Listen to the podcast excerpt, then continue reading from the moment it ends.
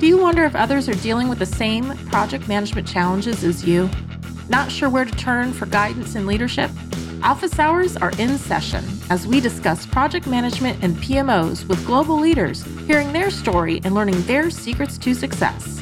Our goal is to empower you and help you elevate your PMO and project management career to new heights. Welcome back to Project Management Office Hours with your host, PMO Joe.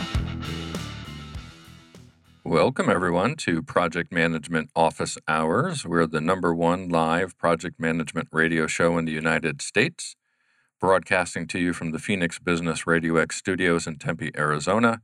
I'm your host, PMO Joe, and for the next hour or so, we'll be talking project management and PMOs with our special guest. Before we jump into the show, just a few announcements.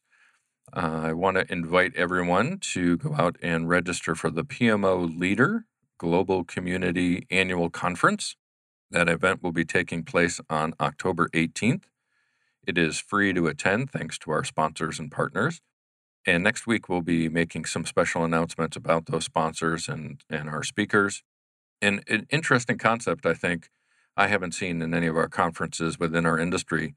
We're going to be live for about 17 hours or so with content, and we're going to follow the sun. We're going to start live in Perth, Australia and work our way across the globe, finishing up with content in America. So we'll be doing content live from Australia and Asia, Europe, Africa, uh, North and South America. And no matter where you're located, you'll be able to have live local content related to our industry. So that's going to be a fun conference for us. Lots of planning, and we're project managers, so that's what we like to do. Uh, so feel free to go out to uh, the website, which we're showing here on the bottom of the screen, and register for that event. I think you'll enjoy that, and we're eager to get your feedback once it completes as well. Also, last night, I finished my, entering my PDUs to recertify myself for the next cycle of my PMI PMP certification. So, a reminder to all of you that each of these shows are available to be used uh, to capture a PDU. We go for about an hour we have great conversations with fantastic leaders from around the world. And as you're in your recertification cycle, uh, a fun way to be able to capture and gain PDUs and knowledge uh, and experience from our guests is to be able to go back and listen to the old shows and make sure that uh, you can recertify with your PDUs. We're recording this, of course, as we always do, but we are live, right? We are live on LinkedIn, YouTube, Facebook, and internet radio. And we'd love to hear from you. So as you're joining us, please drop in a comment to let us know where you're joining from. We're really a global show. About two thirds of our audience comes from outside the United States, so we always enjoy getting that feedback from our listeners around the world. And with that, I'm very excited to announce our special guest today. Dr. Robert Joslin is joining us. Hello, Robert. Hello, Joe. Thank you for inviting me to the show.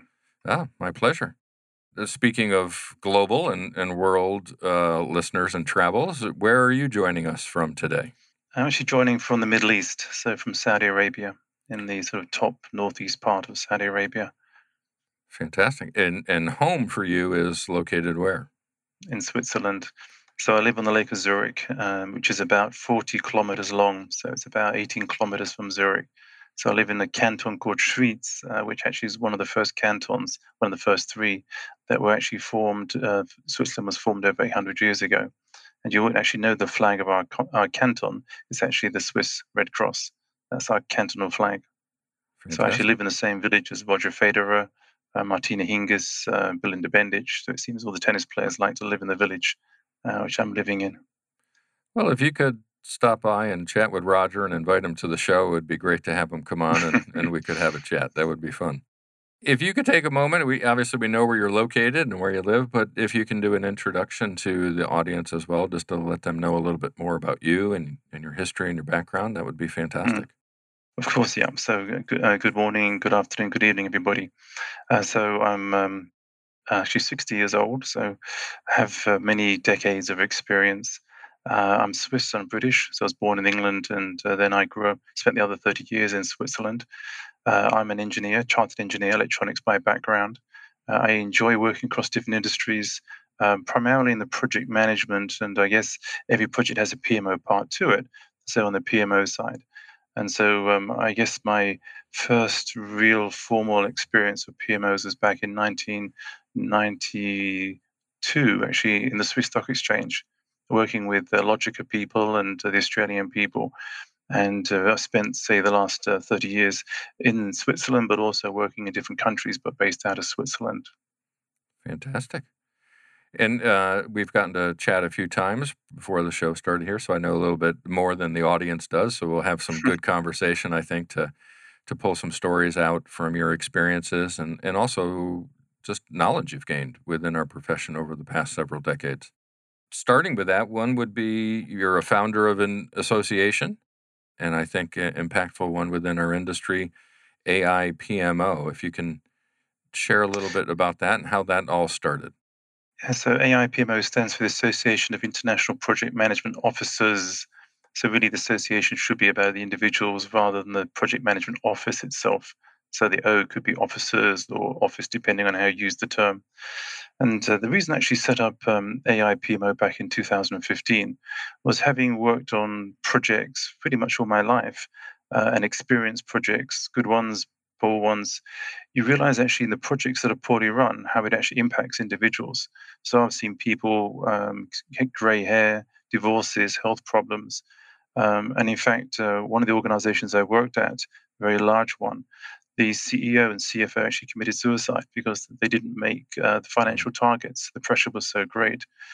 And so I decided, um, having a lot of experience in that area, to try to do something about it.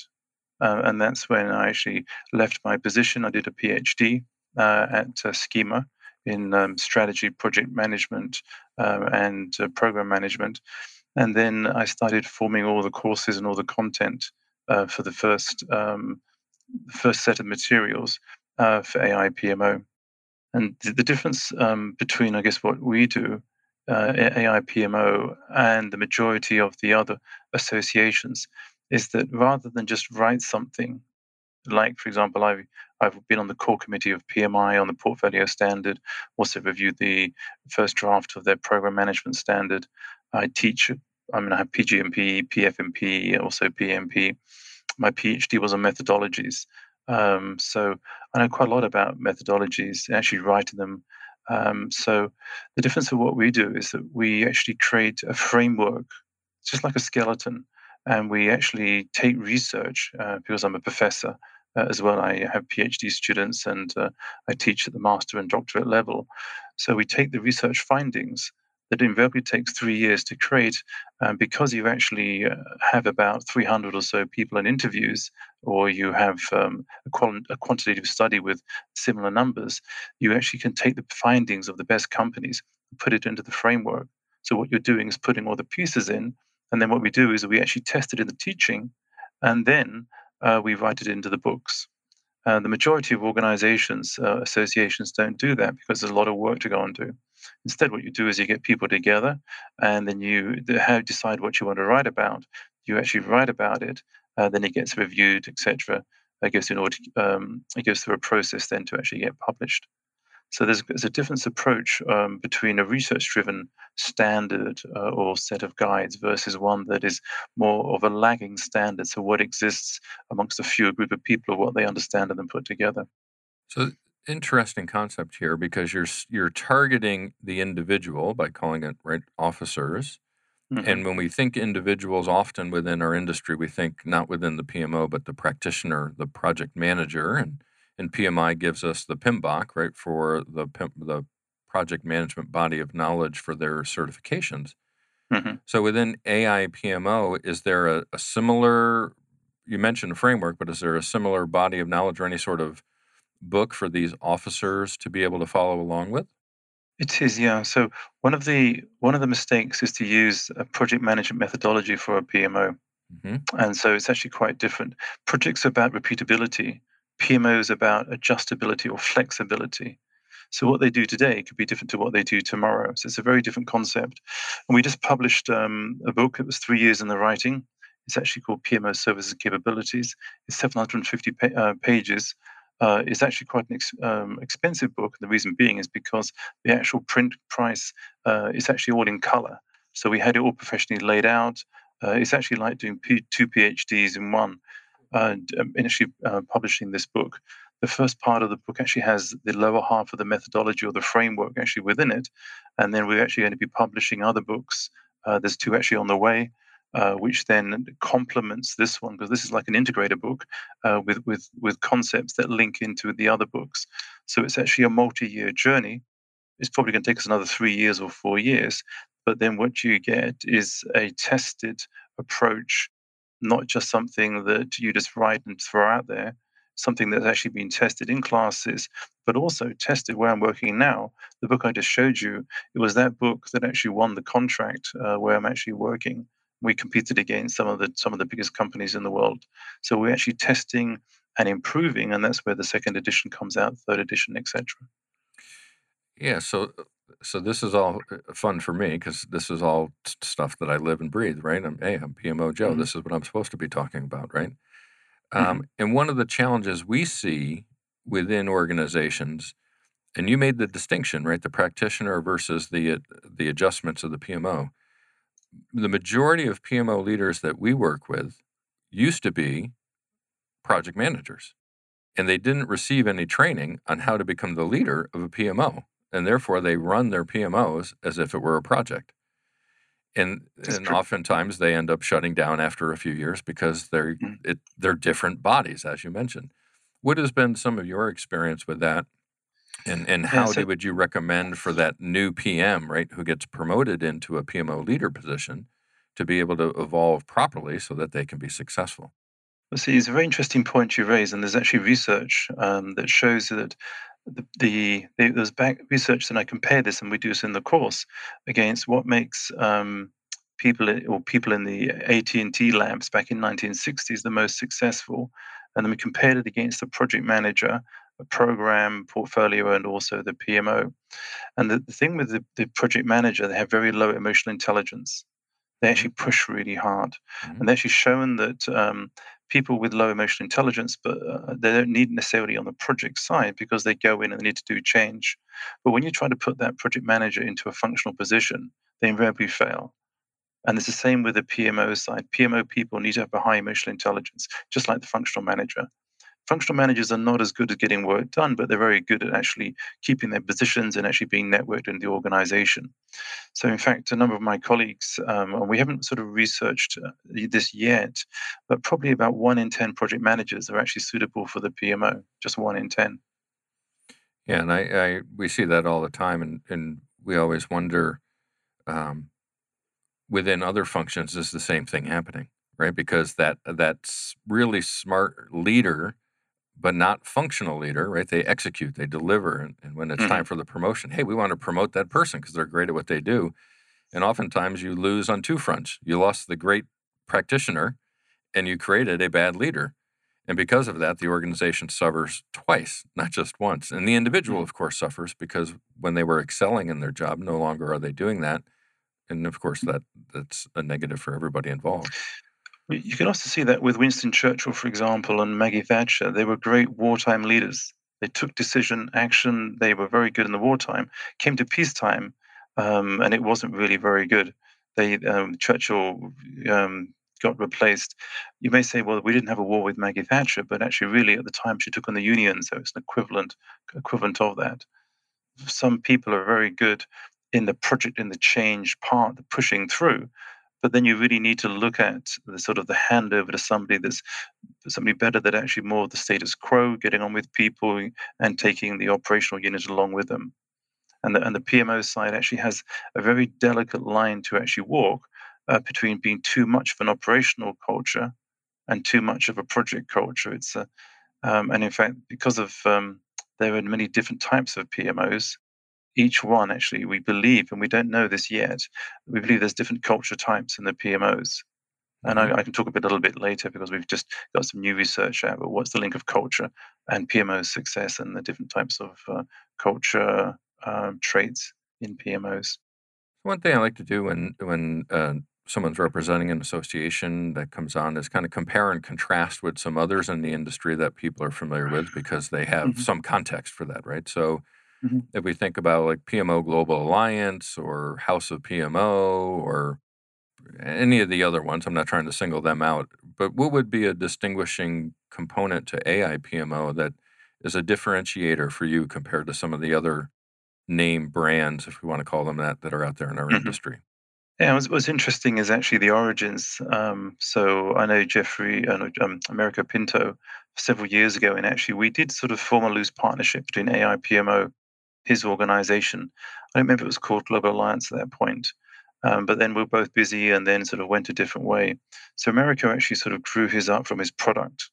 And so he really he he was actually looking at a product certification. For us, we don't do products, so we want to be independent of that. And then uh, with Lindsay and Eileen Roden, they came to us and actually were part of AIPMO. But then they looked at actually setting up uh, their own um, the House of PMO. It's not association, but organization. Mm-hmm. So where they they focus primarily on competencies. So really, the the the differentiator for us is I think that um, that we spend probably a lot more time um, in the research and the building of our frameworks. And you have to have a framework. You can't actually build something without uh, the framework. And that's why, for example, uh, when you're looking at the top consulting companies, they will always build a framework, a structure to frame a problem, and then actually wait, find a way to actually resolve it. So ours is ours um, is actually based on objective research, but there is of course practitioner experience because when we put it into the training materials, we actually test it and see whether it resonates with them some pieces work, some pieces don't work. The other organizations will, um, I think, with, with both Merico, I know he developed this model, and then he put it. He actually called, he created this thing called the uh, Maturity Cube, um, which was based on Monique Aubry's 27 functions. And then he's created his value ring, which is a very nice you know, approach of actually doing it. Uh, but uh, when we do our courses, ours are about 15 days, for example, going from the, the foundation, which is a team member, so we have PMO and project people. The practitioner is actually five days as well, and that's actually with the project manager and the PMO manager. And then we also do an expert level. Uh, and the expert level is really difficult to do. There's only one or two of us actually do this in the world, and we don't just look at one PMO um, we actually look at multiple PMOs. We call them a topology of PMOs. What it really means is like a network topology. Is that if you're in, um, if you want to work as a team, a team of PMOs, you don't just have one centrally because it's too far from where the action is. So you have departmental PMOs. You may have, um, for example, I set this uh, executive PMO for the CEO of this mega project. That is very different to an initiative spe- specific PMO, which is actually building, for example, a particular building or an asset. So you actually need a team, and the expert course, course looks at that and how we we identify and how we build this design, but also we actually build it into the whole of the PPM environment as well. That's at the expert level. So there's a whole uh, depth to it, and which I don't think the others, well, I know the others don't get into that depth. Yeah, and this um, part of that differentiation, and thank you for sharing all that, right, is kind of where we started up the PMO leader community because there's choice for people. And oftentimes it's like, how do I choose? Which one's right mm-hmm. for me? And, and for the PMO global community, we've tried to be agnostic. We don't have a, a preference for one association or methodology or framework over the other but we want to be able to bring all of them together so that the users have a single destination to see which one fits for them. Because mm-hmm. because nothing in the world is one size fits all and if we give them that choice certainly they're they're able to go forward and make the one that is best for them. So I, I, I like your your description and I think it's it's you know it's a differentiator that's out there and I think we need that within our industry because so much of our industry is focused on project managers right and not on the function of the organization within it um, so thanks for sharing that a little bit with APM, AI PMO and the vision that you have there. You've mentioned a couple times the mega project that you're working on and, and you're in Saudi Arabia, and we don't need to necessarily get into the project specifically, but how have you seen PMOs be different around the world, right? Mm-hmm. Again, we talk about each PMO is different within each company, but mm-hmm. do you see variety and variation across geography as well and regions? Yeah, you do a lot. Uh, and it, a lot of it comes down to the people that teach um, PMOs. So if you think you're being taught by a master, but you're not, and they just teach you a certain level, that you think that's it. But if you suddenly realize that um, there's actually a higher level, and then you learn that, then you realize there's actually a, a, a greater opportunity. And in where I teach, I'm in the Middle East, uh, but also in Europe as well, in different countries, is that the people in PMOs invariably um, have all of have a degree, probably about 40 to 50% of a Master of Science and about 12, 13% of PhDs, really highly educated. I actually call Saudi Arabia the kingdom of PMOs because it has so many structured PMOs, invariably um, run by consulting companies like McKinsey, for example. PwC is big into PMOs. So, really, Saudi Arabia has, um, maybe surprising to some, it's extremely advanced in the way that um, PMOs um, they've actually developed. And what we're doing in this project I'm working on is that I'm in this standards group um, and PMOs are actually custodians for methodology. So we talked about the PMBOK guide, for example. So in construction, I've only heard one person use the word agile, and that was somebody just coming in from the outside. Because all agile really means is just efficiency. We use a procedural methodology. It has all the checks and balances in it because you can't afford to make mistakes uh, because it's people's lives and out here. Same with the oil and gas industry or you know, the building industry, anything where you're actually constructing things. So the PMOs here, uh, you have a methodology, you have all the checks and balances. They actually play both a sort of like a design review, but also they play um, a compliance role as well in this. If I look at PMOs, for example, in the UK, UK is mainly service orientated, uh, and they, from my from what I've seen, is that they they don't go to the depth that they do, for example, in the construction industry. And the Middle East is full of construction, for example. So a lot comes down to the certifications you take, the people that you mix with, and also the emphasis that's actually put onto PMOs within the organization or within the region. Yeah, that's an interesting perspective. And just thinking back, the the past two winners of the PMO Global Awards, you know, PMO of the Year contest they do have both been from Dubai, right? Uh, and in the Middle East, and it certainly speaks to the point of the Middle East just is doing it at a different level than everywhere else. And where I am here in the states, unfortunately, it, it just it hasn't hit that same depth, right? We haven't achieved that same level of maturity and understanding as some of the other regions. I don't know if you've had an opportunity to, to do any of your research within the U.S. and, and have a thought on any of that. Yeah, see, the thing is in the Middle East is that they have the money to go on courses. Mm-hmm. So they see that. But however, there's a lot of, and I call them Mickey Mouse courses, courses that call, talk about masterclass and things like this. And uh, we give webinars. And one of them was looking at um, courses, what to watch out for. Um, so really what you want is an accredited course. Uh, the, the, the ideal one is actually to go from a accredited course, you do your degree, you do an MSc, but actually you do your chartership and that's probably the, the top one, or there's maybe one above it. You talk about a PhD. So that they in the in Europe, uh, Scandinavian countries, in Switzerland, for example, they pay for the Master of Science and they pay also for the the PhD. So people, um, I think, take more into the education and a number of the courses, like for example, the Swiss Business School. Uh, we have this doctorate program on strategy, project leadership, and PMO management.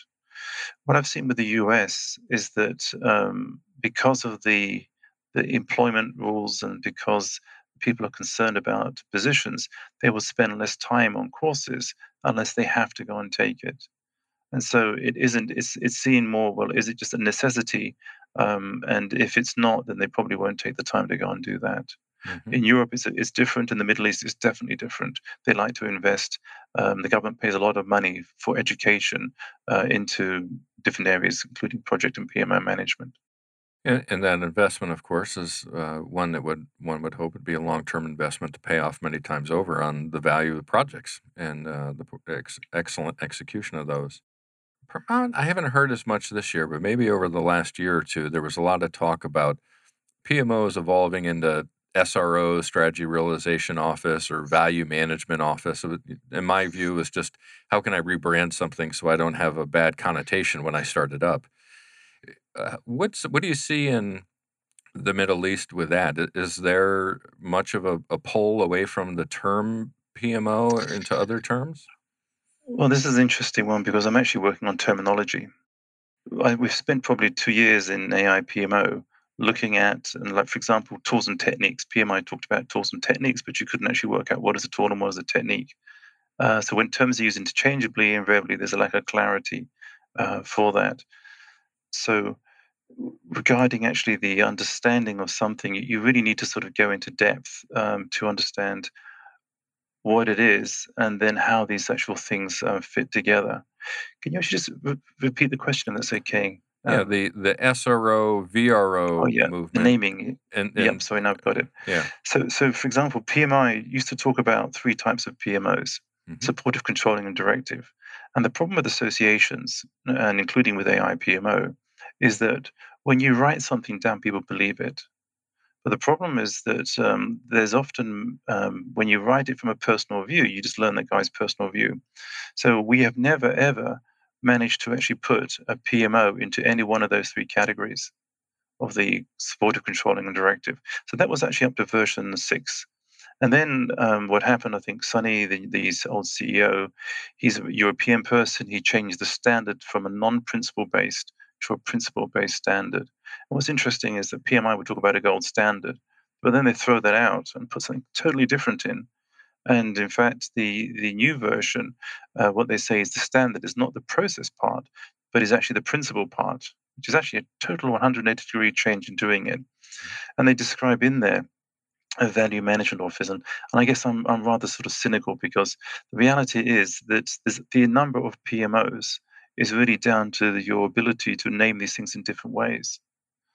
Uh, so it's not just the three. In fact, there's three. Don't. There's a very poor. You would never say I'm I'm a controlling PMO. It's authoritarian. I'm a directive PMO. You actually choose uh, the actual name of a PMO according to actually what it does or the combination of services. And this is the sort of thing we cover in the courses as well. And something else that's interesting is that uh, we did a project for a very large um, international retail organization. We had to find the PMOs. They weren't called by PMO. So we actually sort of created uh, like a filter saying, what do you do? Actually, you actually a type of PMO. And in fact, the department I'm in now, which is engineering standards, they actually are a type of PMO. They never call themselves a PMO, but what they do is they have a methodology. They're the masters of that, the custodians.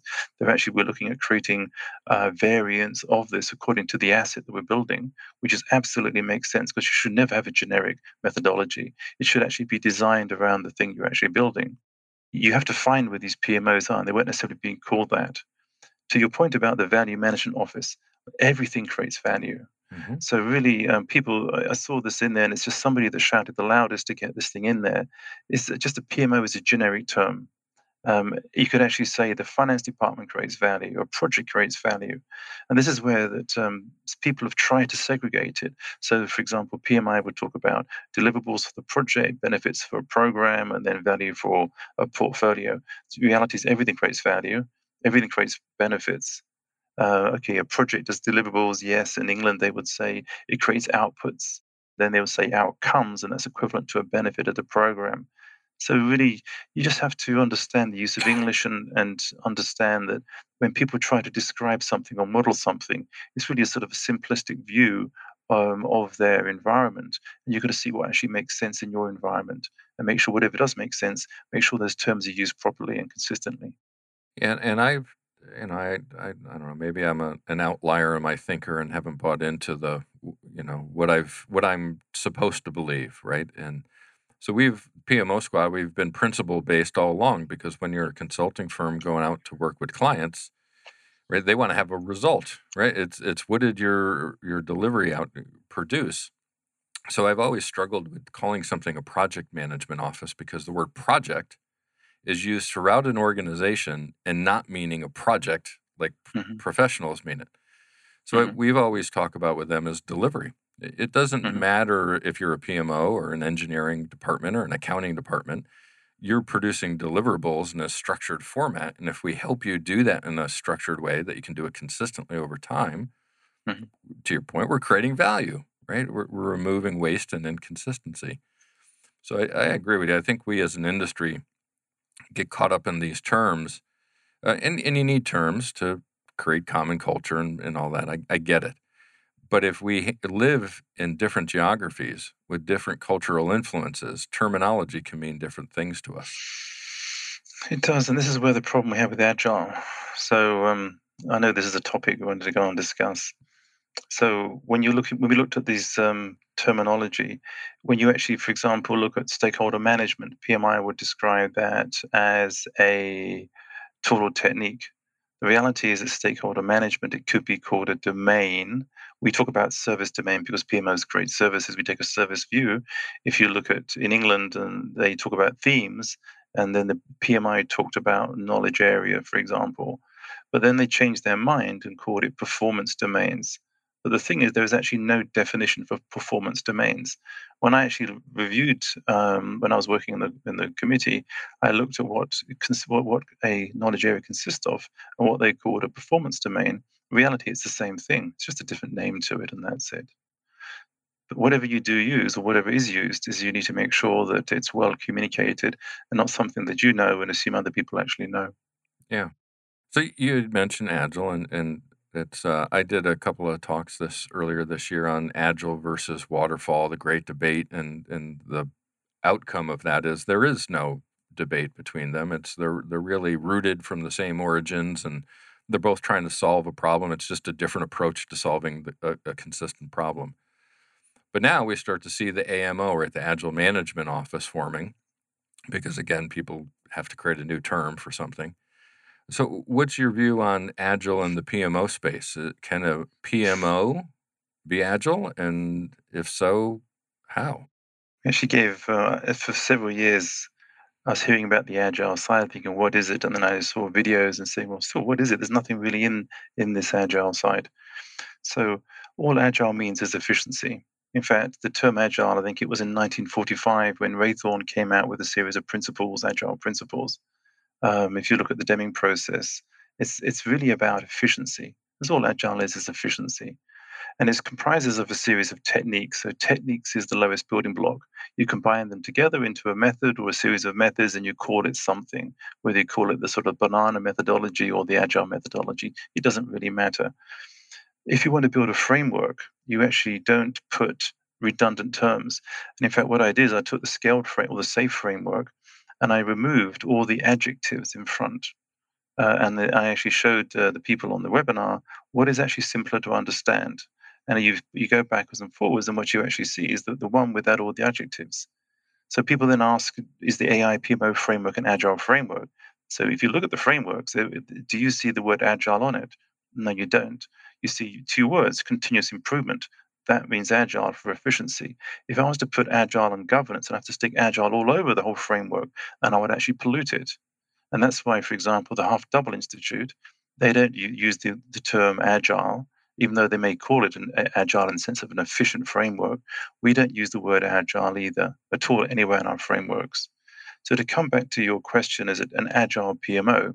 all an agile PMO is is it actually producing its maximum potential benefit? And there's actually um, there's there's the whole some new research that we've actually done um, that when you're looking at a PMO by itself, it actually only creates about a third of the impact it can actually create. And the reason being is because it actually has a domain of influence that it, that can actually influence. Um, but there's also other PMOs that it can influence. So if this PMO supporting that one, then that one actually also supports this one. So what you actually has three three parts to the maximum potential benefit: what it creates itself, and then what the other uh, supports for it, and then there's also a third part to it as well. So agile PMOs, if it's efficient and it's actually creating its maximum potential benefit, yeah, you can call it agile. But you would never say agile PMO. It's, it's just it's just an efficient uh, PMO that's that's adapting to what is actually needed and what service is needed at that time. If it's not adapting, then it's not agile. But it, we don't use the term because it's redundant. Yeah, and and also if we go back to kind of the origins of it again, it's Agile is about the approach to deliver the good or service. It's not about a function, right? And the PMO is really a functional entity, and it's a differentiator between project management and PMO, right? Agile is really more of a now I guess you can split hairs and start talking about is my organization an agile organization? Well, we certainly hope so. To your point, it better be efficient. Yeah. Um, but if you have a PMO that's trying to do some of the agile, you know, mindset work, and the rest of the organization doesn't, Well, how can it exist? How can it fit into the organizational culture and structures? So this is an interesting one where you have a project that actually uses sprints to actually deliver something, and the PMO is is equivalent to like a, a finance department or and like a department equivalent. It should take much bigger picture. So if you get a, a project uh, developing software, packages every two weeks, and it costs you ten thousand uh, dollars in two weeks to package um, a, a new delivery, you're going to find the whole process costs more than the whole project itself. And so you've really got to make sure that you're using the methods that actually fit into the organization and not just something that um, some people have got an idea about. Um, so it's the PMO takes a much bigger picture than the actual um, project itself. And to the question about um, people see PMOs as really important, this is like um, this is quite important uh, because in the past the PMOs used to be the place to get out of, you know, to go into the project team. But I see these things quite differently now. And the analogies, uh, if you look at Henry Ford, when he created the production line, before the project was the car, and then that didn't become any important so much because you could build any type of car on the production line. The PMO is the production line, it's the enabler of the organization. The only way it actually works is by all the PMOs working as a team. They like the different work points on the production line. And that's why we are focusing on the PMO management part. And it's PMO management is because when you create a standard or when you create books, you don't create it around the entity, the project, it's around project management, the domain. Same with the PMO, it's the entity you created around the domain. So PMO management, the domain. Same with program management, portfolio management. And I think that's probably why that um, there never was really much progress um, into developing PMOs uh, until the organizations that you mentioned before have actually sort of come about and actually raised the attention and I think it's with, with them actually working and competing and presenting, that's when you get better solutions coming out. Um, so, you know, for the for the better of the industry, for the organization, and for the individuals within PMO management.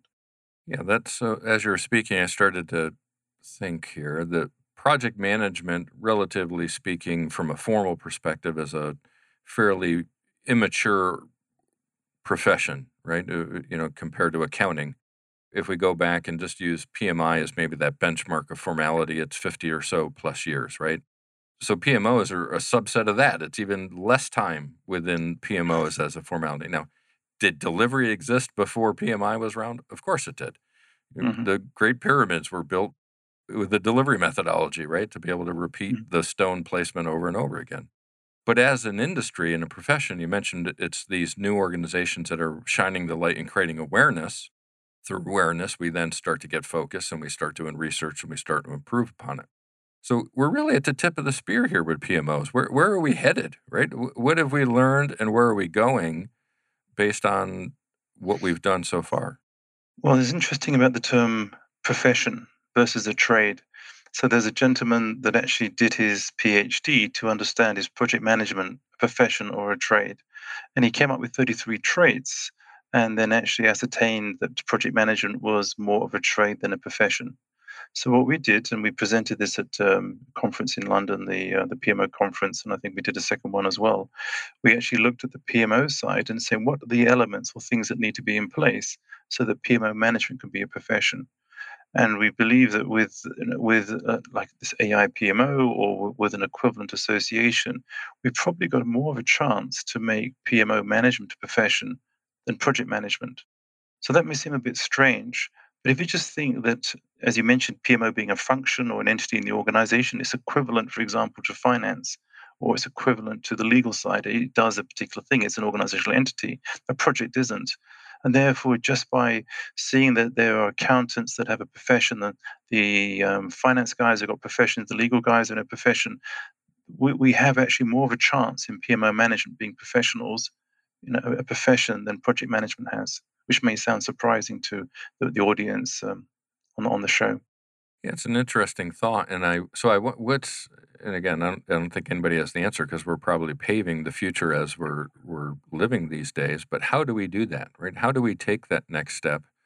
Because the, the reason I bring that up is the challenge we have is through the past 20 years of poor performance organizationally, we now have a reputation that precedes us when we go into a PMO, and we have to fight over this this mindset of PMOs are overhead, PMOs are wasted, PMOs don't provide value.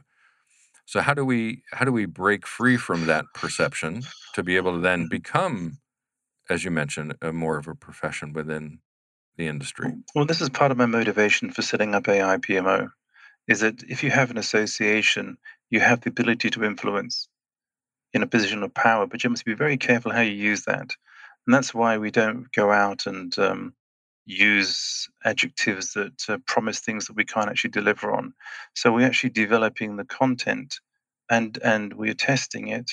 As for example, I'm in, in, in the middle of the desert. I would prefer to be home in Switzerland, for example. So I'm actually practicing what we're preaching is testing it and actually improving it. Once you have the content and it's written down, like for example in this book, it's 750 pages.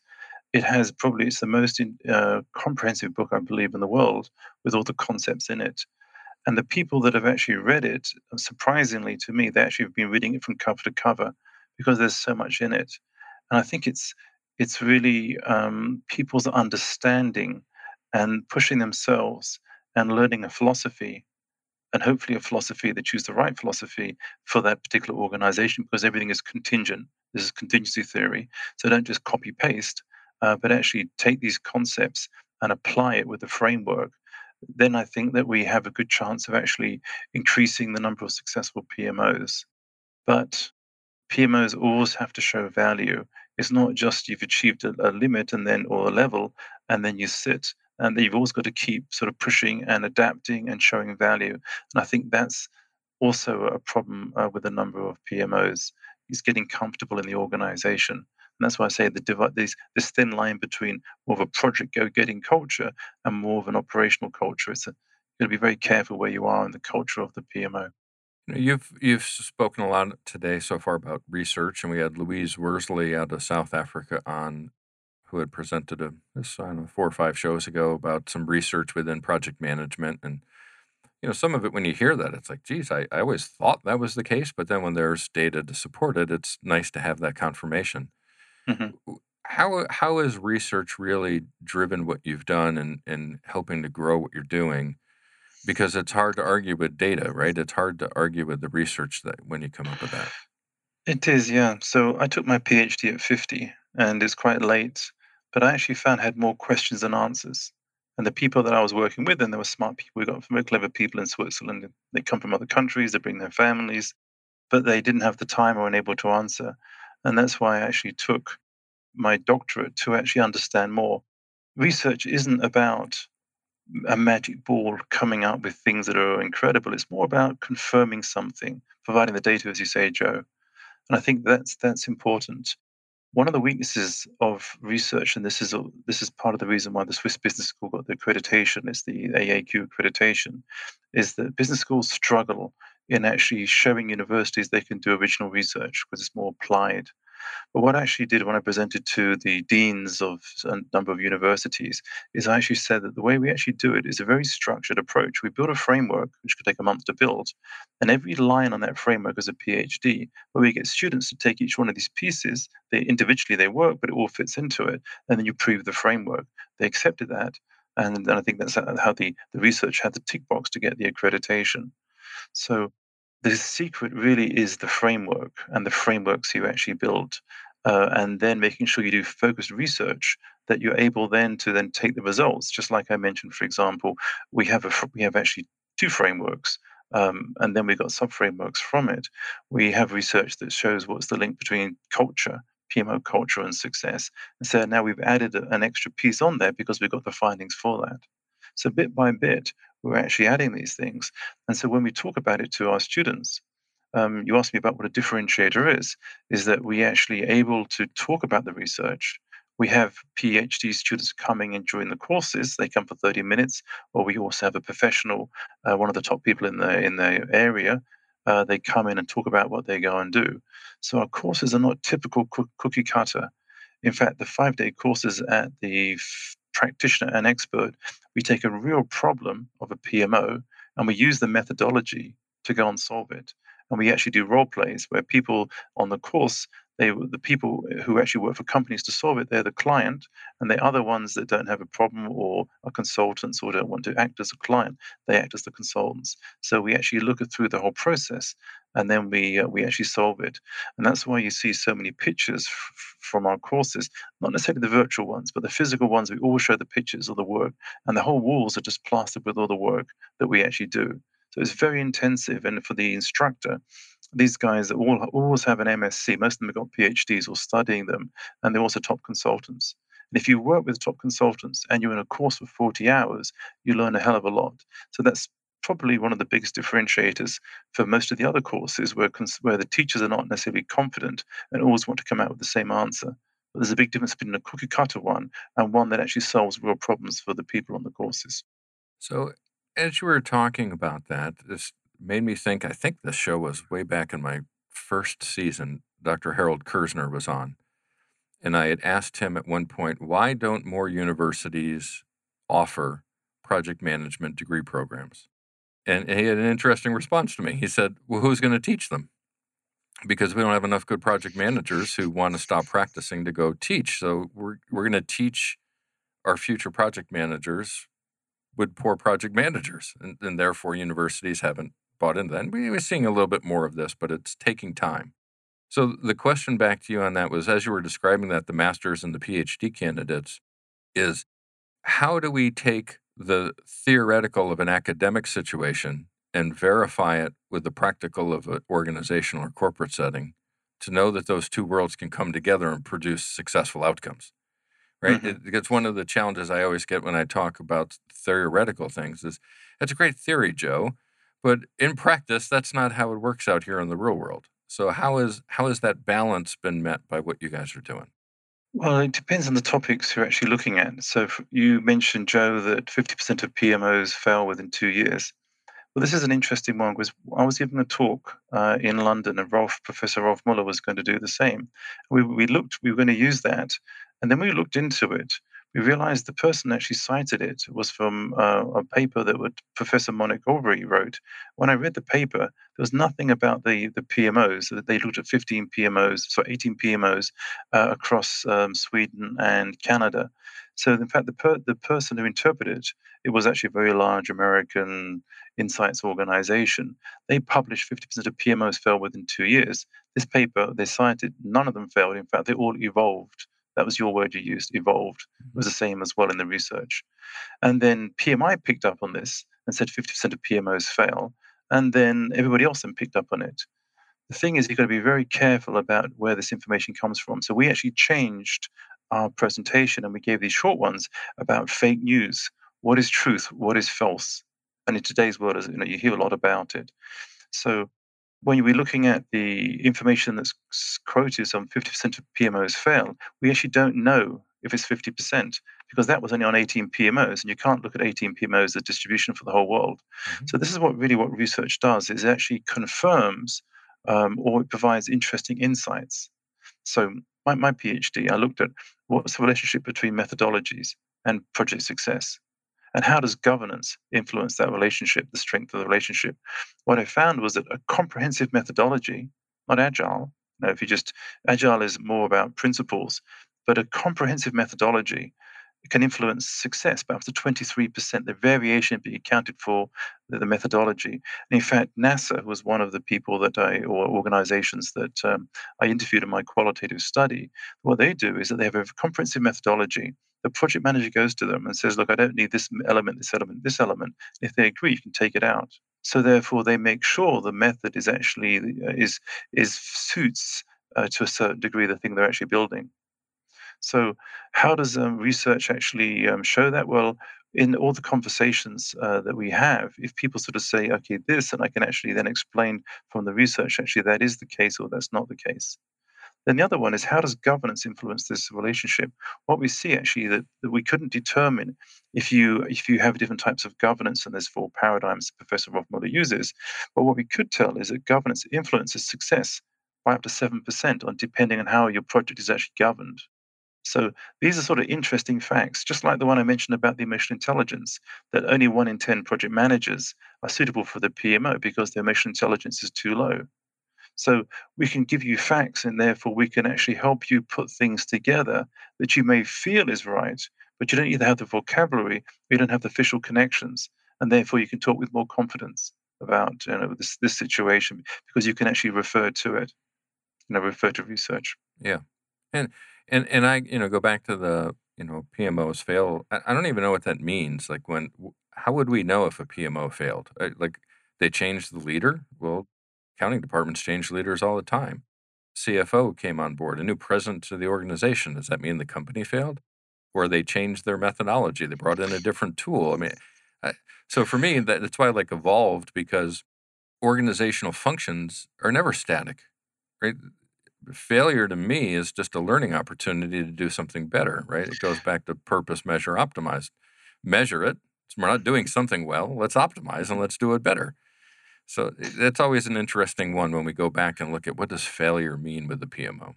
Well, this this is the point. I think that this organization, as a big U.S. organization, people pay tens of thousands of dollars to get their research. Is that in Monique Aubry's paper, she said that every two years there's a change. But she, what she actually meant, and I spoke to her about it because it really bugged me, is the organizational change. It's not just the PMO change. And the Mhm. people that read it thought the PMO changed and therefore they must fail. So to exactly to your point, organization was changed. And in fact, there's about, I think, 17 drivers that could influence whether PMO is terminated or not or changed. These are called PMO drivers of change. We have it in our course. It's from Monique Aubry for one of her research, her research papers. So, for example, that you have internal drivers and external drivers. External drivers are like market economy, for example, political change, environmental factors. Internal is when you have like a new CEO, a new PMO manager, a change of strategy. So you would expect that. And that's what she actually wrote about. But she wasn't 100% clear whether it was just the PMO that was impacted every two years. But in fact, it was the organization and the PMO. No, and this is why we have conversations like this so that we can go out there and we can talk about these things because ultimately we're all trying to do the same thing. We're just taking different roads to get there, and that's to improve project performance around the world, either by making PMOs better or by making project managers better or the PMO leaders better or the projects and organizations. All of us, if we can keep shining that spotlight, if we can keep bringing choice to people in our industry, I think we are going to make improvement. Um, and, and so that's why I think we can have these discussions so that we can understand that better. Let, let- me add to this. Um, there's a very good framework from David Snowden called the Cynefin Framework, and I apologize if I pr- pronounced it wrong. He's, he's actually Welsh. It's actually a decision making framework. And you actually have five quadrants. Well, you've got the one in the middle where you're not sure where you start. You've got the simple, you've got the complex, well, sorry, the complicated, the complex, then you've got chaos. And in the simple quadrant, this is where um, i- i- on a project or project portfolio, very few projects are that simple. This is where you have a procedural methodology. But when you actually go to complex, sorry, complicated is the next one. Complicated. There's many ways to solve something. Just as you said that um, there's there's different ways we could we go different approaches, and you never force somebody to do uh, this just one way. So therefore, a consultant would say, "Look, I'm going to do it this way. I'm going to do it that way." They're probably going to be fine. So with a simple quadrant, you talk about best practice, but that's really just a very small part of what we do in project management. Very few things fit into it. The next one up is good practice. So it's good practice, but there's many ways of doing it. Then you become into the next quadrant, which is actually complex, like complex adaptive systems. This is where you have a thing called emerging practice, because everything is related. And, and if you actually do something, what you may find is that because it's related, you actually a negative spiral, you've got to stop it. Uh, or it may be a positive spiral, then you reinforce it. The last quadrant is chaos. So, for example, when we had COVID, you we didn't know what to do in the countries. So England did um, lockdown, Sweden was totally open, Switzerland didn't do any lockdown at all. Everybody different did it different because we didn't have the data. We just didn't know what to go and do. So the chaos quadrant is when you're in a crisis, or when you're doing research, you want to go and solve something. So with this one, you actually have a novel practice. So good practice for simple stuff. And this was the problem with, with PMI's book guide is that they talked about the 47 or 49 processes and what is the next thing you do. The thing is, it just depends. It's just contingent on the environment. And that's why they don't do process anymore. AI PMO doesn't do process. Process is, is actually uh, organizational dependent. Then you say you have the next one, which is good practice. We have consultants and all, all different PMO approaches. That's fine. And then you have emerging practice, and then you've got novel practice. It's a really good framework. So we actually show the video in the course, and we explain as well. Don't talk about good practice uh, or best practice. Sorry, don't talk about best practice because there's no absolute. In fact, uh, uh, Professor Aaron Shenhar was one of the first researchers. We spent about three hours covering five slides, and we actually using the term next practice. It's relevant to where you are, the next practice, uh, rather than uh, the other terms I went and used. Well, Robert, I think we it feels as if we've just scratched the surface on what could be a multi-hour long conversation, but unfortunately our time is up today. And and just back to your last point on that, we back in the PMO leader community, we started our own podcast and we call it Great Practices because to your point, who's to say what's a best practice? Best Absolutely. means it's over. Best means there isn't a better one. Um, mm-hmm. And so what we say is what we bring on folks who share their great practices, things that have worked for them over the years that they want to share with the industry because for them it's been a great outcome. Um, so I'm with you. I'm aligned on that. And I want to thank you, obviously, for being on the show today. Uh, what's the best way for folks to get in touch with you, or is, do you have any books or anything coming up that we should kind of be on the, the on the horizon we should be looking out for? Yeah, so we're going to um, update this book, uh, a reprint, the PMO Principles. Um, so we're just putting new graphics and uh, all the terminology. Uh, we're going to have this, and then there's going to be a second edition of this, which is going to include uh, service principles and uh, domain principles and a number of other things, and actually how you how you select principles. And there's a reason why they're behind in doing it. There's another book that's actually in the second draft. It should be out before the PMO principles, and that's corporate governance, portfolio project, and program principles. So those are the f- two books for this year or for early next year. Um, there's some others after that, but these those are the immediate ones. To contact me, um, it's best uh, to you can um, contact me in LinkedIn, for example. Um, if you've got questions or if you want advice or if you're interested in training courses or actually how we go about building teams of PMOs, PMO topologies, for example, feel free to contact me on LinkedIn. Fantastic. Well, thank you again for for being on today, and also, of course, thank you to our listeners. If we don't have listeners, we really don't have a show. So we certainly appreciate them joining us. Uh, be sure to go out and visit the PMO Squad website. Select office hours up in the top menu to be able to capture all of our past shows. This is show number 109, I believe. So there's been 108 other fantastic conversations before this. Congratulations. One. Thank you and then see our upcoming schedule. We have uh, some great guests coming up, including Milan Dordovic uh, will be joining us on our next show. Mate Severa. We're going to be having a discussion on citizen developer with PMI and one of their partners, TrackVia. We're going to be talking with the PMO Global Alliance Healthcare Strategic Group, uh, where they're focusing on healthcare and project management, and Sanjiv Augustine, as well as some others that we have planned for the year. So, lots of great conversations coming up, and we look forward to having you join us for all of those. We are live, of course, as we mentioned, but a reminder that these shows are recorded and we do release them as a podcast. So, anywhere you can find your favorite podcast, please go out, subscribe, become a subscriber on Apple Podcast, iHeartRadio, Spotify, Spreaker, whatever your podcast platform of choice is.